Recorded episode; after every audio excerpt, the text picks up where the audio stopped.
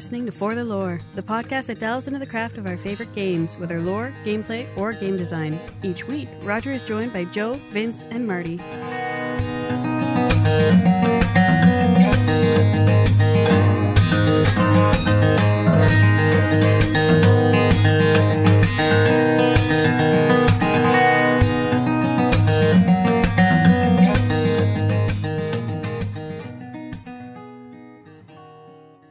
Everybody, and welcome to the latest episode of For the Lore, coming to you on November 5th, 2018.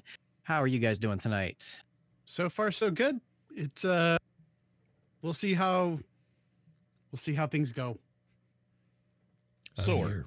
but good Joe, did you pick up uh, Diablo 3? For the Switch, no. I mean, I already own the game for the PC. Okay.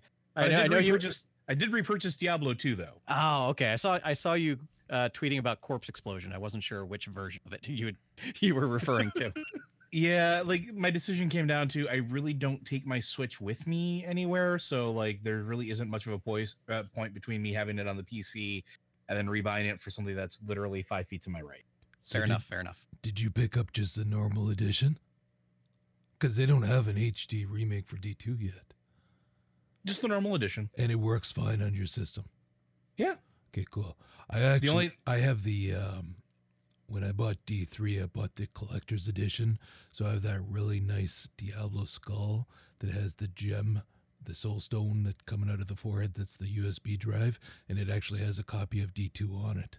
Yes, it does. And Lord of Destruction. I have that actually. I just didn't have my CD keys. I have no clue where they went.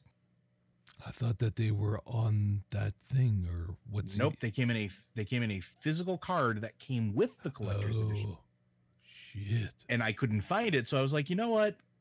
Fuck it. It was Yeah. 20 dollars to buy a new set of keys that were immediately paired with my Battle.net account. Fine, Yeah. a okay. Yeah, and I I know they've still been patching it up until I don't know, not that long ago. So yeah, it should still run on modern computers. Yeah, runs just fine. You just have to you just have to run the installers as administrator to get the installers to actually load onto your computer. Uh, because Windows 7, 8, 8.1, and 10 are really finicky about the old school installer trying to install in your mar- modern, you know, program 86 folder. It still works and it works fine. Uh, the only caveat is it will run only in 800 by 600 mode. That's the highest Yeah. resolution it will run in. Um, but most modern monitors will stretch that uh, if you have the right input, which I do. So it literally it just looks like a big old honking Diablo 2 fun mess, which is great because I've been craving that dru- that druid for so long, and now I get to be a you know a lycanthrope and rip out things' throats, and it's it's super fun, still satisfying. Well, enough about Blizzard. That was last week's episode. We're not going back to that land just yet. But first of all, Marty, you've got some information for us about the most anticipated game of some point in the future. we're talking beyond good and evil 2 not the uh other game i'll be talking about tonight so uh beyond good and evil 2 uh i've been in the research that i have done about this game uh, i have learned that uh very actually first of you three gentlemen how many of you played beyond good and evil 1 Sure did. Yep. Played it but didn't finish it. Okay. So I guess uh, the consensus is that Beyond Good and Evil 2 is a prequel because uh, more people were like me and didn't play the game. Uh, and they wanted to introduce people to this universe, to this world. And uh, then they just kept building and building and building. And now they have this gigantic game that's been coming soon for a very long time. Like the original Beyond Good and Evil came out in 2003, had a best of uh, Game of the Year edition in 2004, and uh, many iterations therein. We are now If- centered. If I could point out um, the uh, Microsoft Xbox Access Pass, if I'm not mistaken, gives you Beyond Good and Evil the HD remake right now. It does. Huh. So it's Well, a then I good deal, will- yeah. I'll download it. Like I've got the pass. It's works. Like I didn't. Exactly. I was looking through games the other day. I didn't. See, I, I'm not 100%, but I, I'm almost positive. It, uh, it, you're not the first person to mention it like this past week, Roger. So I'm confident it's there. You're going to hear a car right now because I'm turning on my Xbox.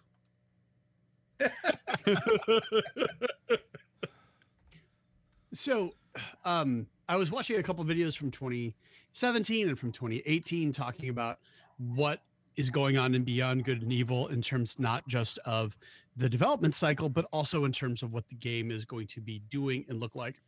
and also, I just wanted to go over a little bit of the lore of Sector 3 um, and how it was settled. Basically, the idea was that a majority of uh, the colonists are of uh, East Asian and South Asian descent uh, because China and India will each be close to 1 billion people. It, well, China's already over 1 billion and India's not far behind. And they will be leading the colonization efforts in the world of Beyond Good and Evil 2. Uh, and the, as the colonists land in Sector 3, uh, it turns out that they're all sterile. That's where the cloning and the hybrids come in.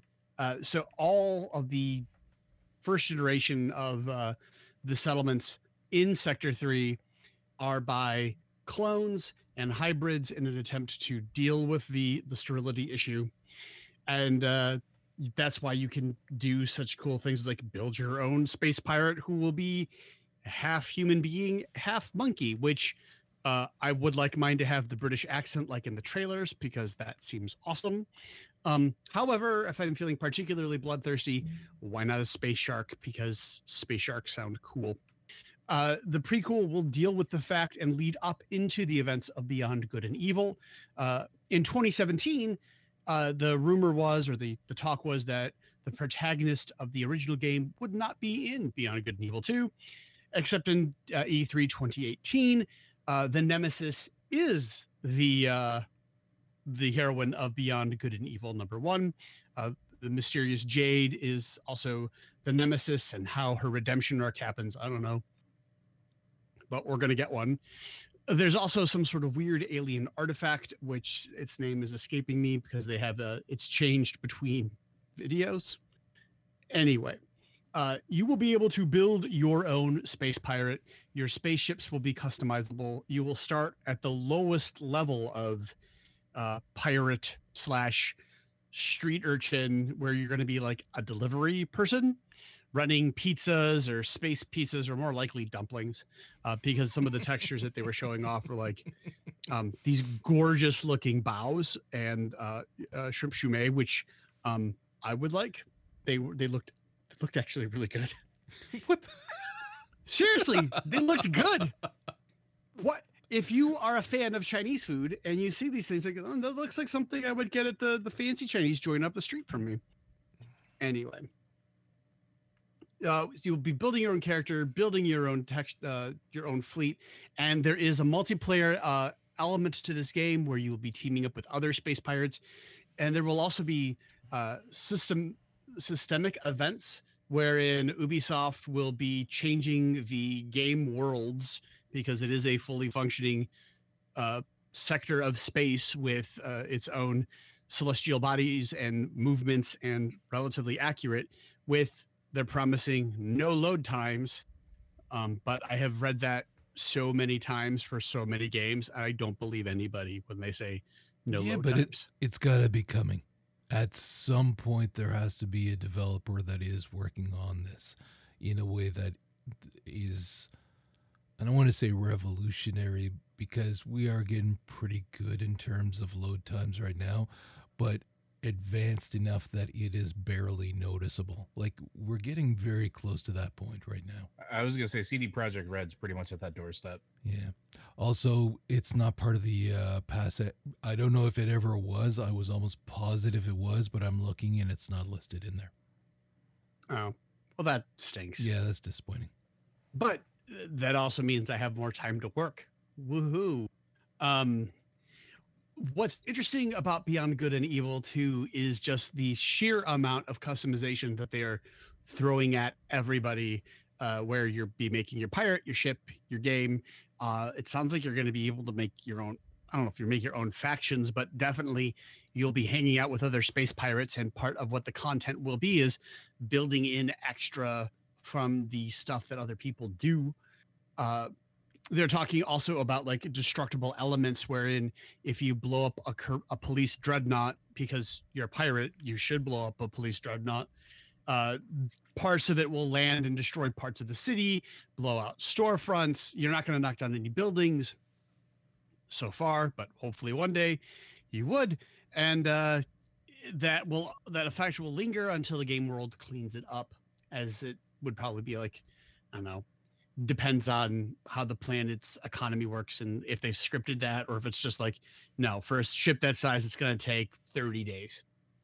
Uh, one other thing that I found super interesting was that they are they're really hell bent on connecting both game worlds. Like uh, they are adamant that this is the same universe, the same people.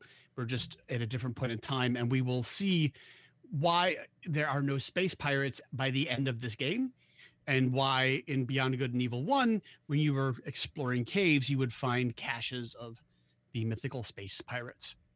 So, all in all, uh, they're promising a lot, and the the more I read about this about their universe, the more I'm intrigued. Like uh, the city that we see in the majority of the screenshots is uh, the holy city of Ganesha, uh, based on the Southeast Asian Indian deity uh, Ganesh, who is a god of luck and fortune and a, a half dozen other things. But like it's not a it's a colonial aspect, but not focused on like you know the French colony in space, which I have a you know that's what we tend to see in games these days. Uh, so by extrapolating from current events and going into the year, uh, basically the 25th century, they're building this really convincing game world that seems like it would be a lot of fun. I just kind of worry that they're they're promising, you know, promising everything in the kitchen sink, and they will not be able to deliver. Um, not just because this game has taken 15 years to develop, but also because uh, gamers are fickle and sometimes they uh, sometimes they change their mind about something like midstream. So I'm excited. What do you are you guys going to be picking this game up? Or are you just waiting? Like, what's your uh, anticipation regarding Beyond Good and Evil 2? Marty, I've been waiting 15 years. Yeah. If you think I'm going to wait one minute longer than necessary, I was about to say, it's gonna like you don't pay attention on the show, Marty. Jeez. I- I don't pay attention in real life. Like, why would I pay attention on the show? Like, that's I'm pretty That's sure Vince and I are brand. going to be competing to see who can get to it first. oh wow. Will you guys be pre-ordering it when it's when the pre-orders open? Likely, yeah. Well, I, I. I still have my strict no pre-order rule. Depends on the bonus. Depends on what they That's offer as a pre-order bonus. Because if it's worth enough, I would consider it. Because while I didn't finish it, I really did enjoy the first one, and I'm really curious how they're going to weave that lore into a prequel. Because like a prequel is some people may think it's a, a shortcut. It allows them to do whatever they want kind of in terms of the the, the the people the area and whatnot because anything can change at any point. However there has to be some solid story beats some anchors that you can latch on to that you can recognize from the game that you love because otherwise there isn't that emotional connection to this and that's what they're banking on. So i'm really curious what those are going to be. What are the tethers that they're saying these are tenets of this ip we have to make sure that we stick with this these are characters that are important, be it their legacy or whatever they influence in the world moving forward. So it's those kind of things that are, um, for me at least, that I'm looking forward to because they're not just the story in and of itself, but it's that next level of creativity that is uh, not just referencing what we already know, but weaving it into this story. I I adore when that is done effectively, and I, I'm curious if they're going to pull that off with this. I'm I'm actually really happy that they're going the prequel route with it because I didn't want a sequel because I felt like the first game had a very good story and ended in a an okay place. But the biggest thing that I always wanted to know about it is more about how we got to that point Exactly. Yeah. because there's so many there's so many gaps there's so many things that like even when you finish the game, even when you like 100% it, which I, I did, you don't get a complete like world story. And I'd love to see more of that. And if this is giving me that, I'm good. Yeah. I'm really good. It goes back to the thing that we've said time and time again on this podcast and many others that Beyond Good and Evil 2 being a prequel is going to follow the show don't tell rule because the big questions at the end of the first game revolved around Jade. Like we knew she was special, but we weren't sure how.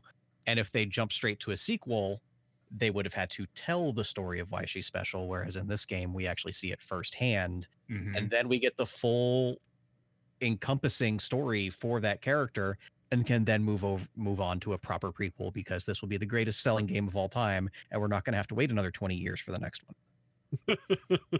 God, I hope That's right. actually a really good point, though. It is because again, it's it's the developers were intelligent in terms of they looked at what made the initial the, the first game successful, not just in terms of monetary value, but in terms of what because it the- wasn't. because uh, well what the fans latched onto that carried it forward that this many years later it's still fucking relevant that people still care about this IP enough to be excited about this.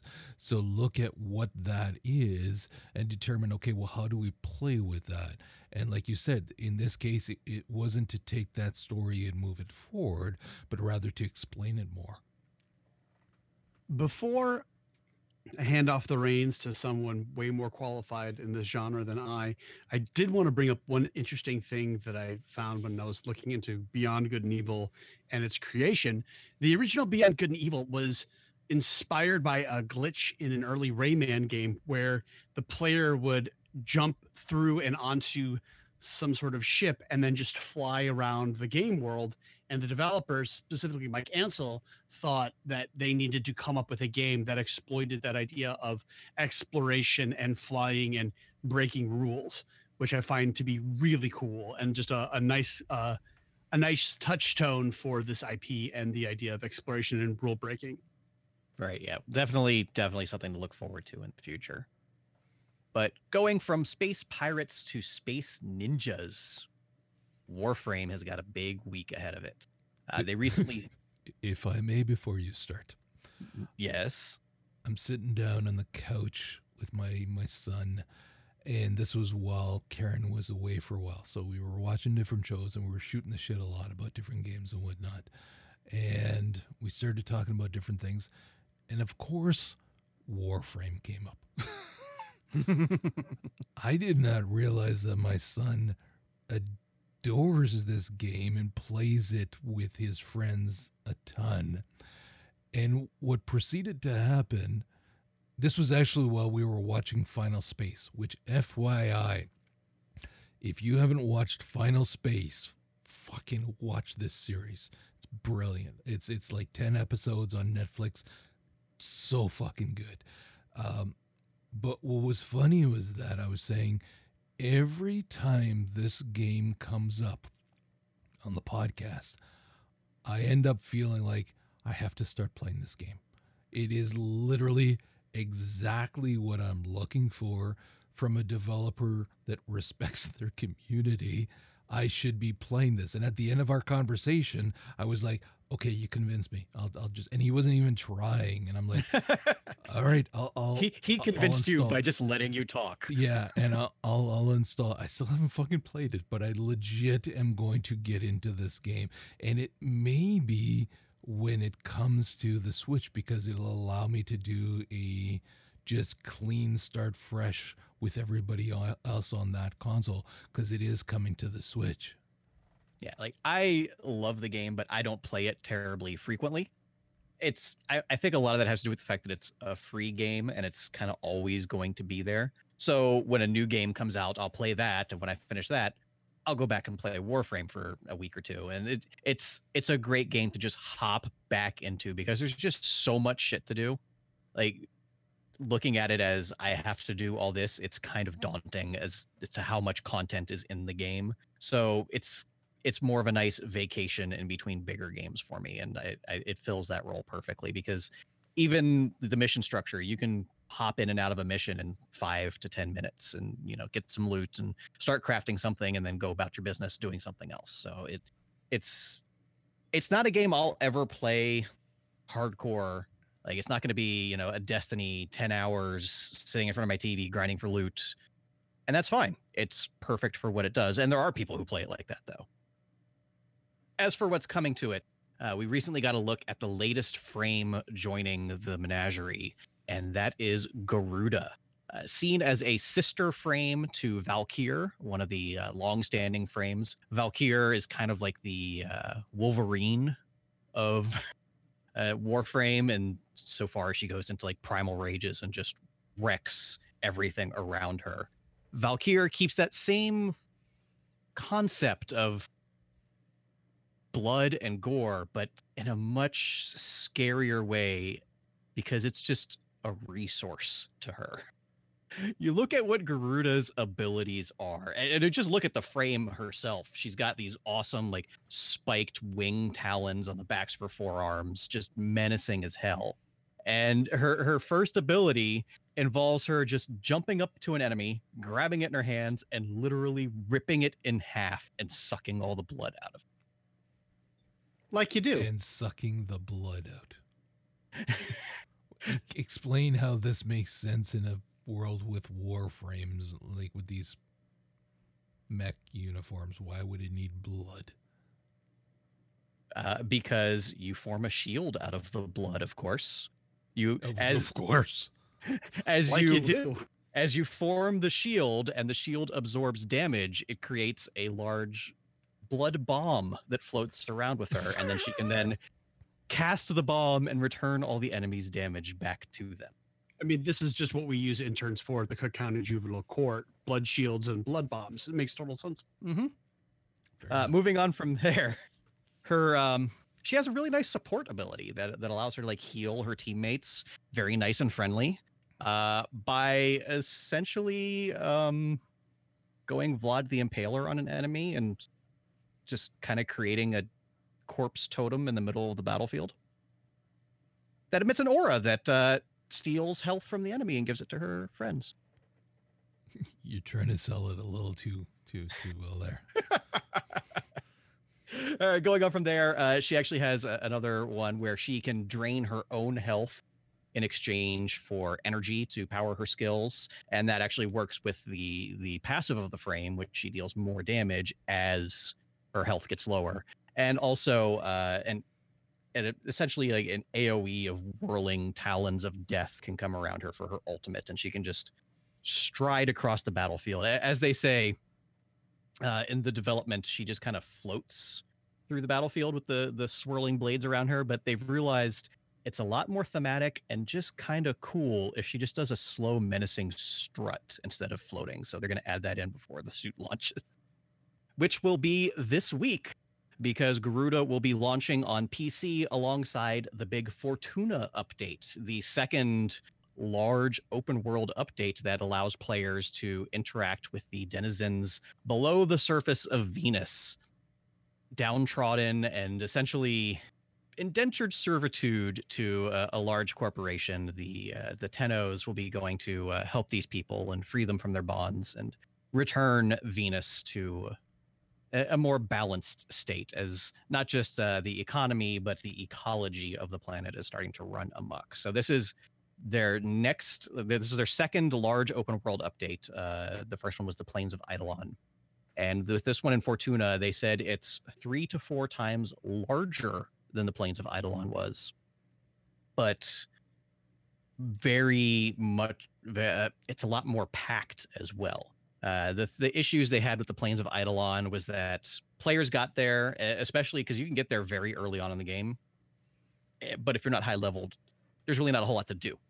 So it, it felt kind of just bland and it wasn't a good first impression on players. And even then like, it was a, a large open space but it, it was it, it wasn't really uh they weren't using it very well so with fortuna they're they're filling it with a lot more interesting things to do a lot more enemies to fight things to explore uh, awesome jumps to go off of your new hoverboard uh, fish that you can spearfish uh, all kinds of fun stuff to do and, and they're also trying to limit the amount of grinding involved with that. Uh, the first Plains of Eidolon had a lot of like rep grinding to get stuff, and as they said, Warframe is a free to play game. There's always going to be a grind associated because that's their primary business model. Is you can pay to skip the grind in a lot of cases if you want. So the grind's never going to go away, but they're going to make it a lot more bearable, they say, in the new update.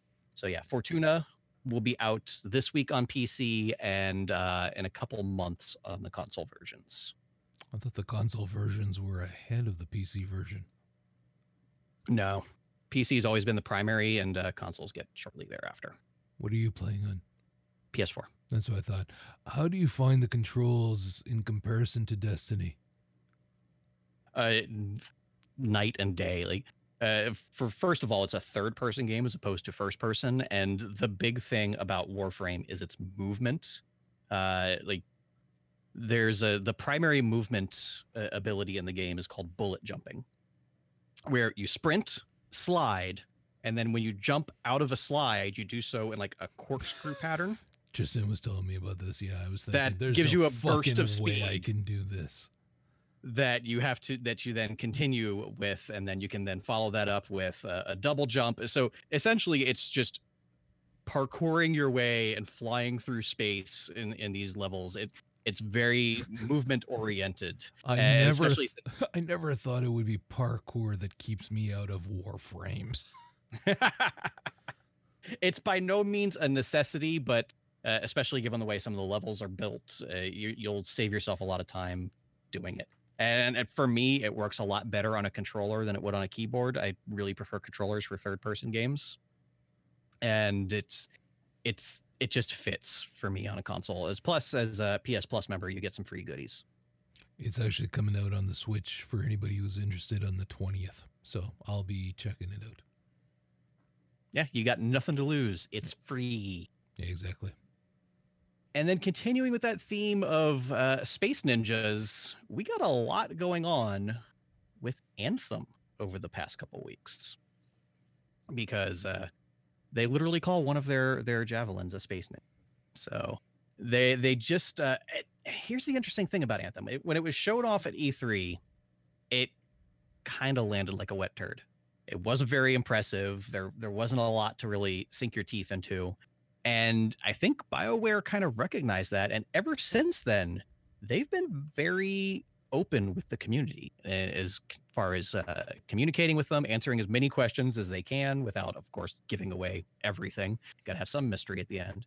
At going so far as last week on the Anthem subreddit, they posted the uh, the results of their first internal alpha test, which is not a thing most companies will do. They keep that stuff secret and they move on. So they just finished up their first internal alpha uh, a week or so ago, and they talked about you know their findings and how they're adjusting things going forward. So far as uh, they're they're adjusting the loot to make it feel more rewarding as far as drop rates uh, and consistency.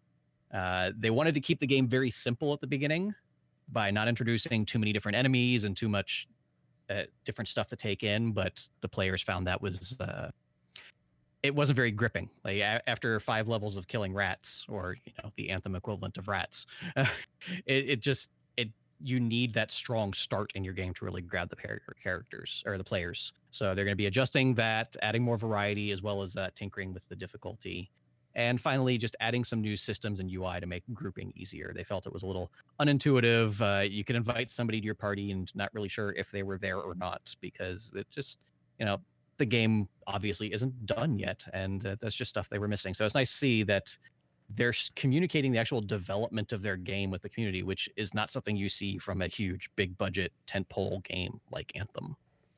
You have to wonder how much they're influenced because of the last Mass Effect game and the lack of success that they otherwise would have presumably expected.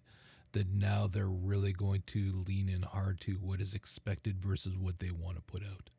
And also as a counterpoint to to Bungie, I, I think that they realized how Bungie kept too much of that stuff close, and once it was finally out there in the public, they couldn't do anything about it afterwards. Right. going along with that, they had a, as far as I know, a surprise stream last week with a couple of the developers, the actual like lead producers of the game, sitting down and playing through some of the open world stuff. And as I said, this is still alpha, very unfinished. Like they're even joking about the bugs that they were coming across, and it's like the UI still isn't right. There's like just like a pink block where there should be an icon, but they they address it. Like, yeah, it's alpha. This is this is part of the the development process. We just haven't finished the graphics for some of this stuff yet. Uh, but I have to say, the game looks. I mean, the actual like visuals of the game are still stunning, but it looks a lot more interesting than it did in those first gameplays. Really? Mm-hmm. Because that that first gameplay demo we were given at E3 was very sanitized. They had you know the that god awful like pre pre-recorded fake voice chat stuff and it just it didn't seem very engaging like they just wanted to show off like hey, look how cool this uh, armor looks and look at these great environments but they didn't really show off the game so seeing these two guys actually playing the game and talking with each other like actual gamers would be talking when they're playing the game. at one point, they accidentally triggered two world events at once, and it was just absolute chaos for about 10 minutes. And it actually looked fun which is the first time this game has looked fun to me. Huh. But that's a, the question that I have though. Is it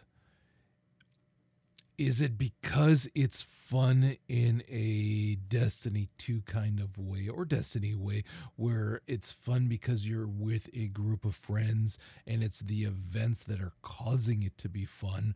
Or is the game fun because the story is engaging and keeps you in and makes you want to continue playing. It's the old story versus sandboxes kind of thing. Mm-hmm.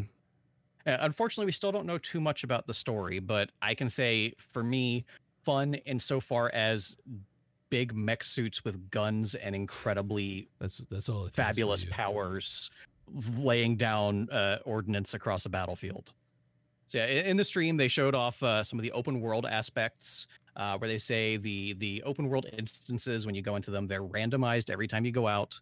So you're not going to have the same enemy placements. You're not going to have the same side quests available, uh, and it's uh, it, it's definitely going to feel more dynamic. Uh, there's different difficulty levels that you can select. Uh, in this one, they said they were playing on the freelancer difficulty, which is kind of the medium difficulty. But uh, I don't know if they were covering for themselves or or what, but they said, yeah, uh, it turns out they were kind of under leveled for the content. But you know, and I, I, think that just might have been some uh, dev speak for uh, we we kind of messed up and wanted to cover for that. Uh, yeah, but that's actually fucking good.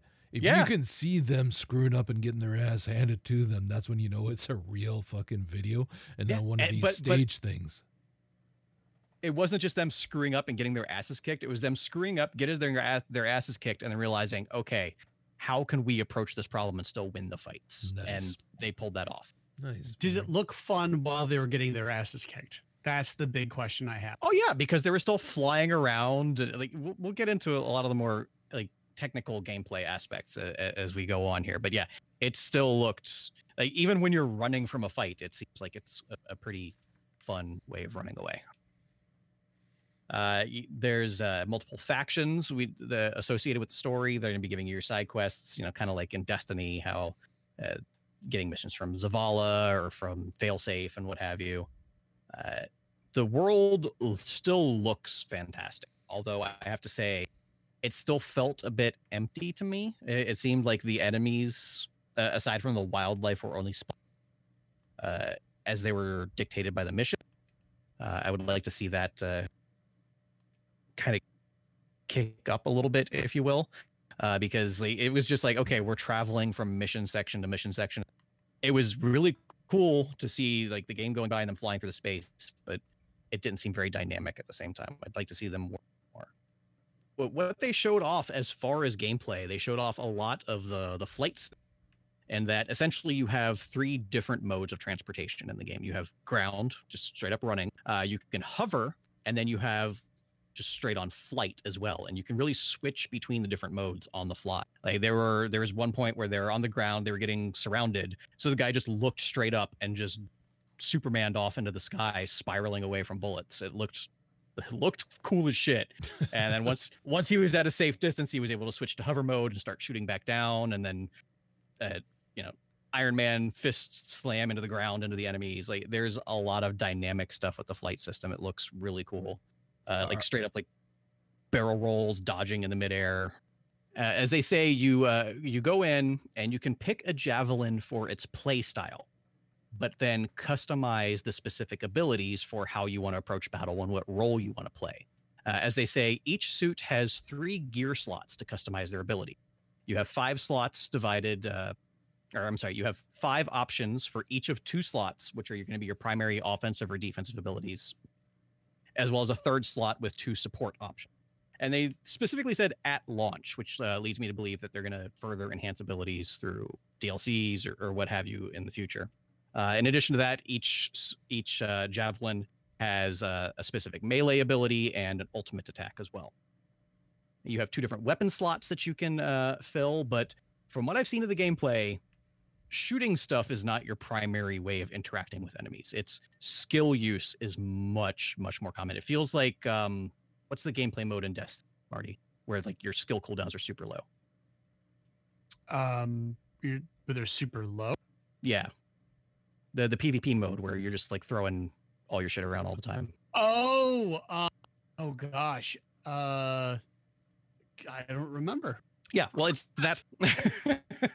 uh, the skill cooldowns, uh, from what we saw here, were really, really low. Where like, you can't just spam your abilities, but it, you're not also waiting five minutes in between chucking grenades.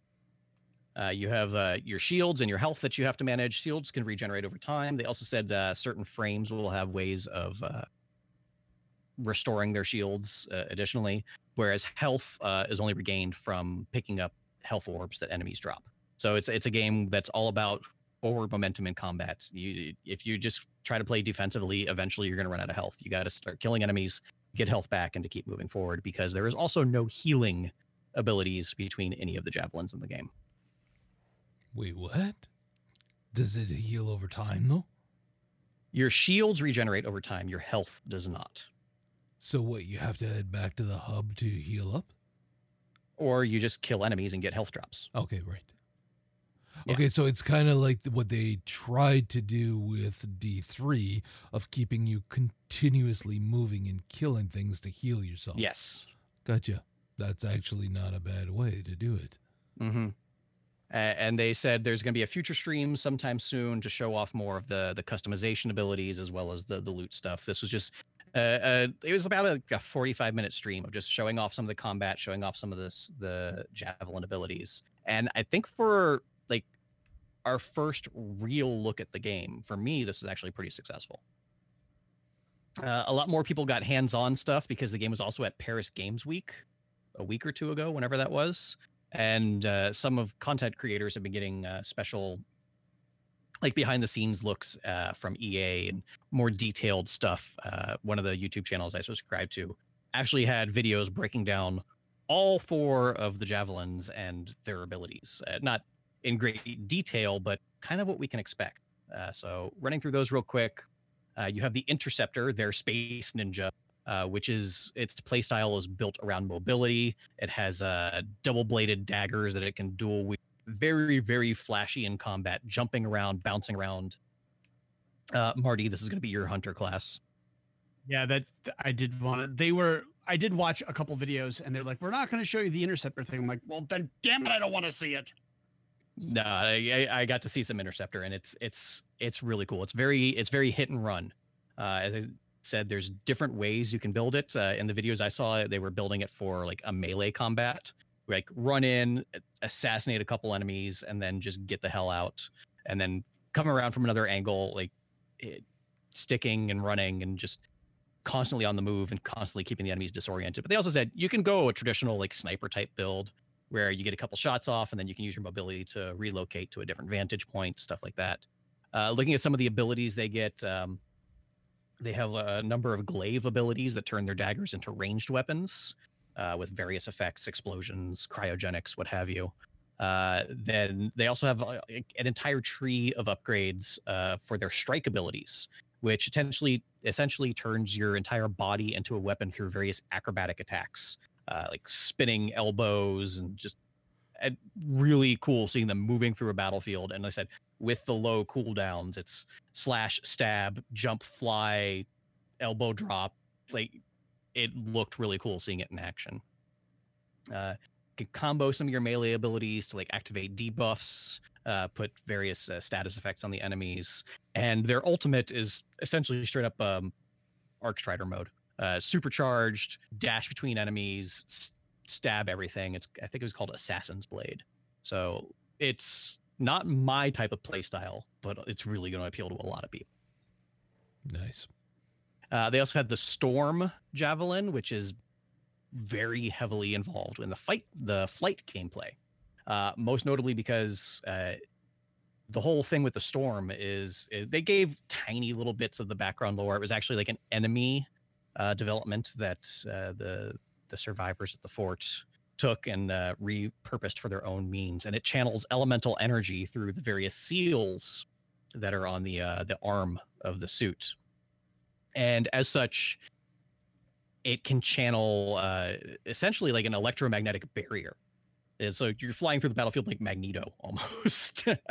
But if you're on the ground obviously that doesn't work. So you're very vulnerable on the ground whereas when you're floating in the air you have this extra layer of armor and survivability and it's it's focused around flying around the battlefield and raining down these elemental aoe powers on the enemies uh, so like they showed various like fire and ice bombs, uh, support abilities like uh called the wind wall, which is like the like a Titan barrier from Destiny, but gigantic. Uh, lots of cool stuff. They showed the ultimate, which just looks ridiculous. It sets off three detonations between fire, ice, and lightning. And then to finish it off, it drops meteors on top of each one of those areas of effect. So it's absolutely devastating and this one really impressed me. It looked a lot of fun, just flying around the battlefield, throwing lightning at everything. Uh, more stuff about the Colossus. This is the only javelin in the game that can equip heavy weapons, so like LMGs, grenade launchers, that sort of stuff. That's going to be exclusive to the Colossus, uh, with the trade-off that you don't get to get the wimpy little weapons like pistols and SMGs. Which, eh, okay, it's a good trade-off for me.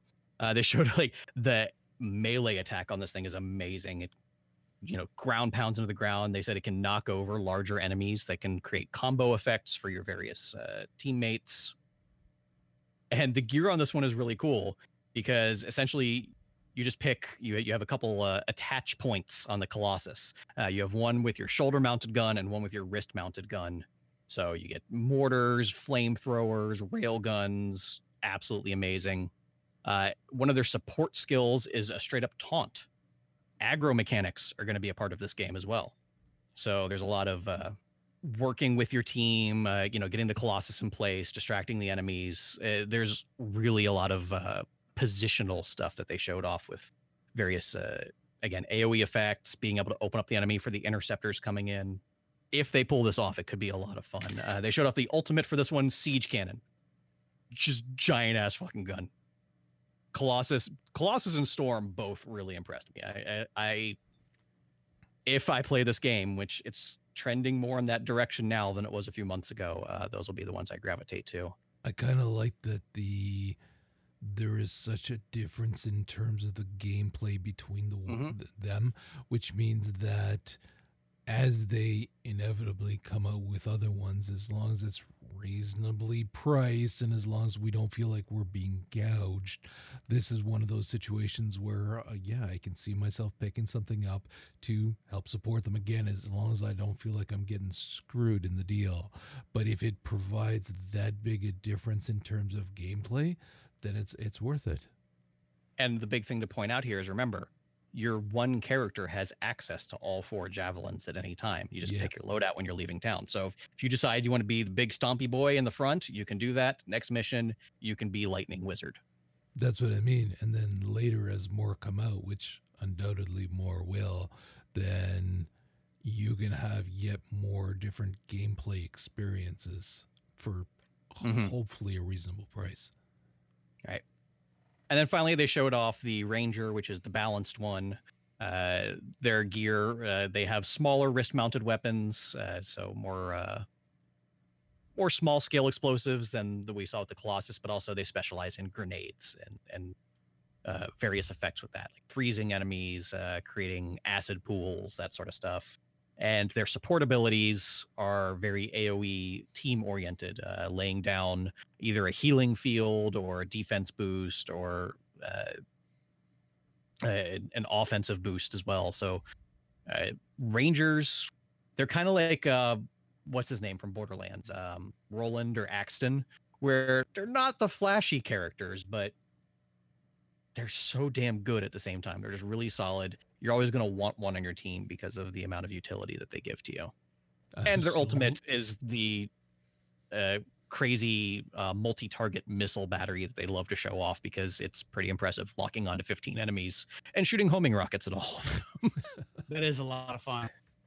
So yeah, I'm actually really interested to see what more we can find out about this game over the next months. Uh, it's slated to come out in the spring, I believe. So it's going to be moving from alpha into beta pretty shortly, I would imagine. We'll get just continue to get more and more looks at what they're doing here. And like I said, not very interested at all at first, but the more I find out, the more interested I am. So if they can continue on this trend, this might be this might be a purchase for me at this point. So Marty, uh, why don't you wrap us up here with some Star Trek stuff? So yeah, I was minding my own business, and uh, something popped into my feed about uh, a Star Trek mobile game set in the Kelvin. Uh, so it, coming November 29th, uh, mobile game publisher Scopely will be creating a free-to-play Star Trek Fleet Commander game, which is you build your your star base uh, you fly around and blow up Nausicaans, and then you join either the alliance, uh, the alliance. Oh my God, the Federation, the uh, Klingons, or the Romulans. Um, I watched about 20 minutes of gameplay uh, this afternoon during my lunch break, um, and it. What's interesting about it is that it is a Star Trek game. Um, there is like a, a building and controlling your territory aspect of it and upgrading your your ship it is set in the um you know in the new trek verse which i don't necessarily have a problem with. It uh but it's very much a a the mobile style of game that i'm not a big fan of anymore uh where it's like you you know do a mission wait a couple minutes and then you can do another mission. Um anything that had there's like a couple of you know bells and whistles that you can buy that will or that you can earn. It looks like you can grind out everything which i do respect that at the very least. Um but it will be uh, you can get some items that will reduce the time. I did see one thing in the the video about a uh some sort of you know insert trek speak thing here that would co- uh, cut your cooldown time from five minutes to no time at all. Um, and it was quote unquote free. Uh, but it was just given our discussion of mobile games last week and um, i don't, don't want to revisit that but i just I, i'm on the lookout for other mobile games and this is a company that has put out uh, yahtzee with buddies uh, the walking dead road to survival and then a couple of Wheel of Fortune games and a Looney Tunes game. and the WWE Clash of Champions. Yes, uh, I had just, uh, I did not, yeah, I did not mention that. Thank you, Joe. See, this is one of those where it's it's interesting in terms of a discussion, but I even I, as a massive fan of the Kelvin timeline for Star Trek, I'm I'm not gonna bother playing this because it just does not look like a very good tablet game. Like one of the things that we were talking about with with Diablo that I I was pointing out is how there are a number of ridiculously good tablet games right now. Um, I could be wrong. I don't think this is one of them. And and again, I could be wrong, but man, this didn't this did not look that engaging to me at all. And again, I'm a a huge fan of the Kelvin timeline to the point where uh, when the rumors were coming out that the fourth in the series would not be coming out, I was researching that shit and watching videos and learning all kinds of shit about it that to to see the whys and and now I understand. Like even to the point of when I was reading the the information about this game, the moment I saw shit, what's his name? The guy who Simon Pegg. The moment I saw the the the eh, the cartoon image of Simon Pegg as Scotty, I was like, whoa, that's the Kelvin timeline. And I wasn't expecting that. And then I was reading a little bit more about it. Like they're working with CBS for this, not the Roddenberry group that owns the rights for it, but with CBS. And that means that they only have access to the Kelvin timeline specifically. Like that again, I've watched too much shit about this, and I'm sorry if I'm boring people, but there's specific rights in terms of what they can use. So when I was reading this, and it was talking about you can make your dream team, quote unquote, with like original Kirk and different things like that. I'm like, they don't have the rights to that. So I'm curious how this is going to work or if it's different rights because it's a game versus the TV show or movies. But yeah, that the Kelvin timeline is really fucked up in terms of the rights and it's very much the rights that have also fucked them so that they can't succeed with it uh, moving forward. So I, I, would love to see this succeed because again, I adore the Kelvin timeline, um, but it just doesn't look like that good a tablet yeah. game, in my opinion. No, I I agree with you on this. Like, I was intrigued because like you get to command your ship and yeah.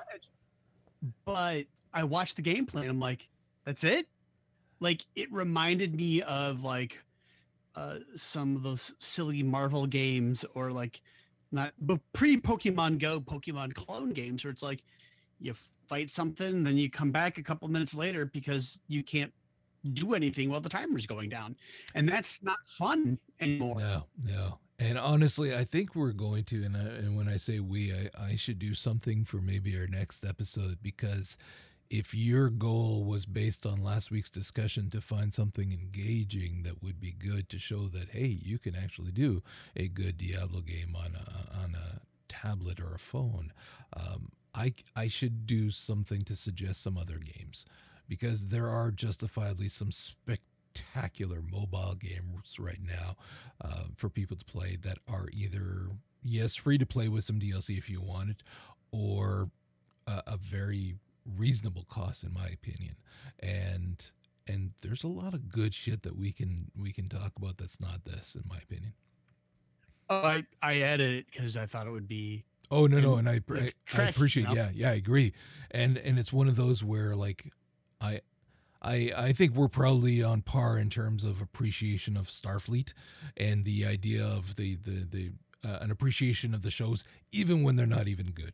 so it's one yeah. of those where um, I looked at this and I was like, this is awesome. I will want to play this because it's Star Trek and I a tablet thing, kind of like Bridge Crew. I was in before I knew it was good. Just luckily, it was good. But this, after further study, I'm like, oh fuck, it, it probably looks like it's gonna be shit. Which is again yeah. too bad because I would love to see more with that Kelvin timeline. I despise timer based mobile games. Like yeah. it's it's the most uninteresting possible way you can try to take my money. It's just by making me wait because I'll I'll just delete your game and go play something else. So uh Roger, you had some stuff for DC Universe about Aquaman. Is he is he cool again? No, he's not. Never, okay. never fucking been cool. Never will be cool. And I apologize to the voice actor for Aquaman in DC Universe Online. It did not sound that good. There's there's there's a new uh, chapter that's going to be coming out for DC Universe Online, and it is Atlantis. It's coming out just a month before Aquaman's going to be coming to the theaters, not coincidentally. But what's cool is that um, once again, they're they're doing a really good job with this game where you get the the chapters. If you are fans of the comic books, it's fairly well represented in the game and it is fun to play. I I keep saying that once I've had my fill of of WoW, um, and especially with my son having canceled his subscription just recently, I'm either going back into Star Trek or sorry, not Star Trek, Star Wars, or DC Universe Online to get through some of these chapters that I've missed out on. Um, this is pretty cool because apparently it is one of their biggest not I don't, I, I don't think it's the biggest but one of their biggest chapters that they've put out since launch. It's fairly huge. And i watched about an hour of the gameplay of it. And when they did their their their their not their intro video to it but their dev speak video atlantis is fucking huge. And because they understand the nature of uh, underwater questing and things like that, it's not just that it's huge horizontally, but also vertically. And to the point where when you are in different um, expeditions or things like that, they're, they're solo adventures, missions, and stuff, they tell you, like, look up when you're there. Most play- players won't, but they were in one setting where they said look up and show them what, what's there. And you look up from this this this was i think one of their solo missions that they did. And there were these massive beautiful statues atlantean statues all over kind of thing. It, felt very much for a moment like little mermaid when she looks up and there's all these gorgeous statues and shit all over to demonstrate the history of underwater life. That's what this felt like. It was, except cooler, of course, uh, but very, very neat. So when they were showing off, they were doing their little flyby to show. They were saying like, yes, we are actually just using our tool to to fly you around to show you Atlantis, but you can actually explore all of this, which kind of made me think of Spider Man Clearly, it's not going to be the same thing. It's not going to be as as amazing. But the fact that all of that that they were showing us is explorable is actually really fucking cool. Like the it, it cannot be overstated how amazing Atlantis looks to the point where uh, there there was a section where whales were swing swimming by and swimming over and uh, the creative director, I can't remember her name. Uh, I believe it's creative director. I, I don't fucking know her title. Important to this this game. Uh, she was saying how like the whales mean so much to her, and so just seeing them in the game is profound. And it was. I'm looking at the stream and I'm going, that is gorgeous. So that's all really fucking cool. They had to introduce swimming, which wasn't in the game, which is, again, when you're looking at development of the game, huge. Um, the only problem is is that it doesn't always look natural obviously you need to be able to be propelled fast enough that you're not swimming at a normal pace because you'll get fucking bored and drown um, but even in terms of like when you're looking at combat, it felt more like flying than swimming. And so it kind of wasn't the perfect marriage, but it was close enough. You know, you give them some some some leeway there, especially considering this is just a fucking chapter added to the game. So you are working with Aquaman and with Mera, uh, primarily with Arthur, and it's one of those old stereotypes in terms of the uh, the comic books with Aquaman of the Atlanteans essentially revolting because the half breed leader is spending far too much time on the surface world. And so there's that strife going on that he has to deal with with Ocean Master and whatnot. What's cool is that they injected King Shark in this story because of the popularity that the Flash on TV um, added to the the character's cred essentially because now all of a sudden people are like, "That's a fucking cool character. I'd like to see more of that." He's a talking shark. How can he not be cool? Exactly. And did you ever see the Flash episodes with King Shark? Nope, I have not watched a single episode of The Flash. Fucking hell. Oh my god, they're amazing. I much better than this. Cuz they made this version of of King Shark a hammerhead shark, which I don't think was the right choice. Because outstretched That's really weird for eyes, a character. Yeah. Yet I don't feel it fits. But wasn't he a hammerhead in one of the incarnations in the comics? I don't know, was he? In one of them, yeah, but there's a reason he typically isn't. Yeah, it kind of looks weird, but I like I dig the story behind it. oh, because- he's currently a hammerhead. That's why. Oh, is he? Okay. Uh Yeah. Cuz he's the leader of essentially a gang they're called the Sea Changed uh, underneath and basically it's Atlanteans with human and marine life features. So they might have uh, like lobster pinchers or different things. So they're a blend. And while most quote unquote purebred Atlanteans shun them, King Shark welcomes them into the fold and essentially is leading this gang of them. So I kind of really dig that and would like to see where that's going. And that's where DCU Online is it shines because it allows you to play either as the hero or the villain. So when they were talking to the developers of this and the writers who were talking about like if you are on the hero side, you're working with Arthur and Mera, whereas if you are on the villains, you're working with Ocean Master and King Shark. And it's one of those rare circumstances where I'm going, fuck, I'd rather work with King Shark and Ocean Master because that sounds like a ton of fun. but yeah, so you're dealing with that kind of stuff. It it was very interesting. It was very cool in terms of the aesthetics that they used for underwater. The choices that they made for the swimming are one of those where it's like, well, you gotta you gotta do something. This will work. But they also made it with the same kind of tropey comic book logic that is, it's on the seabed floor, so you can just walk on the seabed floor. Also, if you want to run on it, you know, it's comic book tropes. And they were talking about that in terms of, well, how are people breathing? And it's well, they have a tracker, a processor, some damn thing in their throat that allows them to breathe because they did not want you to lose the aesthetics of your character because you're going to be spending a lot of time down there. Um, so again, don't mind that. It's comic book logic. Uh, we're going to see Aqualad Lad in here as well, which is kind of cool because they're bringing in the rebirth version. So that's yet another twist on a character that they're bringing on this.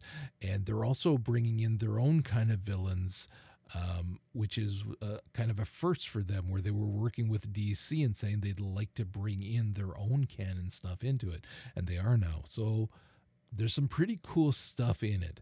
Um, not enough that this would be what gets me back, but enough that this is something that I will look forward to playing once I am back in the game because it justifiably looks pretty freaking cool. And that's from somebody who does not like underwater questing.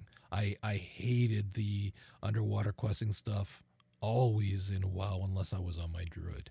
So, but this looks like it might be cool. I'd, I'd have to play to get a feel for how it feels underwater.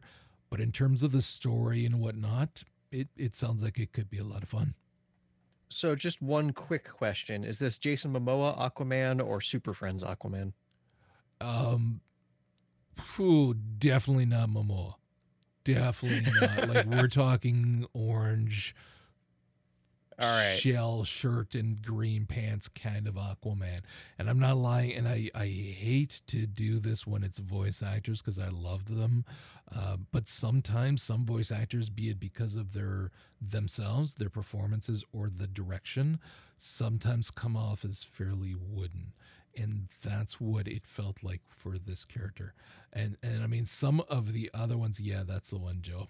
Um some of the other ones sorry joe posted something in discord. Um some of the other characters came off like ridiculously good actually but then some of them were like e this kind of feels phoned in and sadly he was one of them which doesn't help because it's fucking aquaman and i'm sorry but other than momoa when has mm, aquaman ever been cool Uh, Justice Batman League Brave Hero. and the Bold. Justice League Year One. he was not justice year later When he was shutting down people's brains. Yes, he was fucking cool then. See, I, I think that's the thing. Like the voice actor might be terrible, but I, I guess if you're a fish, he comes across real well.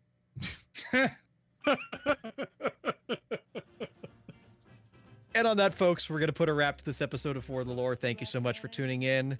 You can find this and more all at our website, forthelore.com. Follow us on Twitter for future updates as well at For the Lore. Follow us individually. Roger is at Zen Buddhist. Marty is Officer Gleason. Joe is Loader ZJ. And I am Samodian. Once again, thank you for listening, and we'll see you guys next week.